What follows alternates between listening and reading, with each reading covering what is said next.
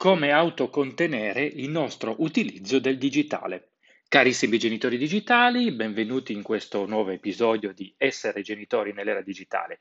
Io sono Ivan Ferrero, psicologo delle nuove tecnologie e in questo episodio vi parlo di un tema molto particolare e molto sentito, eh, non solo nei confronti dei nostri ragazzi, ma soprattutto nei confronti di noi adulti, molto sentito da noi adulti soprattutto, ossia digital detox, digital minimalism, minimalismo digitale.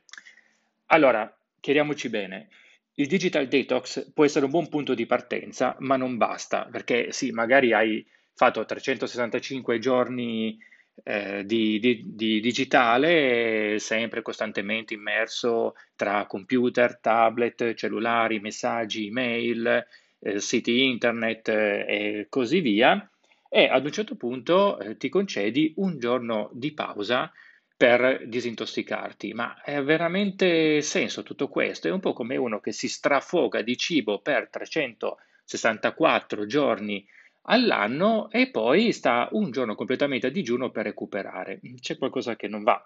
Quindi per questo ti dico, il digital detox può essere un buon punto di partenza, ma non basta. Per ridurre l'utilizzo inutile, potremmo dire, del digitale è necessaria invece una buona disciplina durante tutto l'anno e anche qualche trucchetto che vi spiego in questo episodio, un pezzettino dell'intervista che Matteo Neroni mi ha fatto per liberamente.me.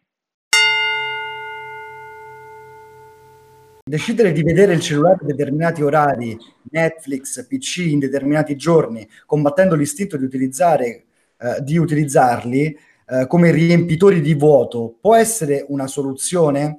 Allora, sì, le fasce orarie vanno benissimo, soprattutto con i ragazzini più, più giovani, poi perché crescendo è anche normale che un ragazzo acquisisca una sua autonomia di movimento. Anche per gli adulti è utile?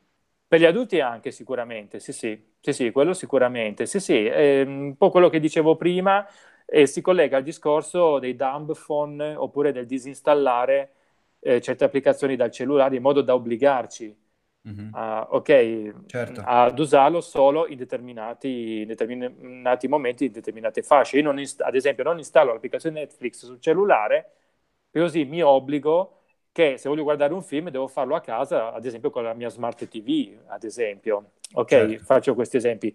Quello sicuramente aiuta tantissimo. Creiamo un contenitore, cioè, ah, pardon, un contenimento che in alcuni casi è anche fisico, perché io devo a tutti i costi essere a casa per usufruire di un certo contenuto, e anche di tempo, questo sicuramente aiuta tantissimo. Attenz- attenzione, sempre però rimanendo dall'idea, d'accordo, ma con quel tempo che io risparmio, che cosa ci faccio? Mm-hmm. Che io e anche i ragazzi. Poi magari può anche essere semplicemente cazzeggio, va bene. Mm-hmm. Okay? ok? Però dobbiamo sempre prevedere comunque un qualcos'altro.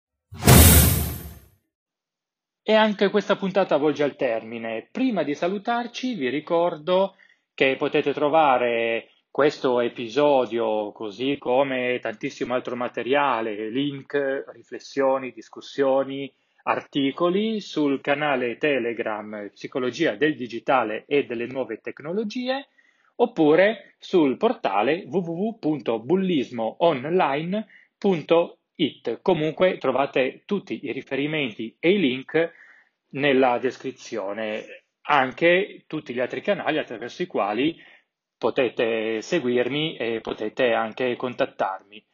Per il momento è tutto, noi ci rivediamo, ci risentiamo alla prossima. Un saluto da Ivan Ferrero.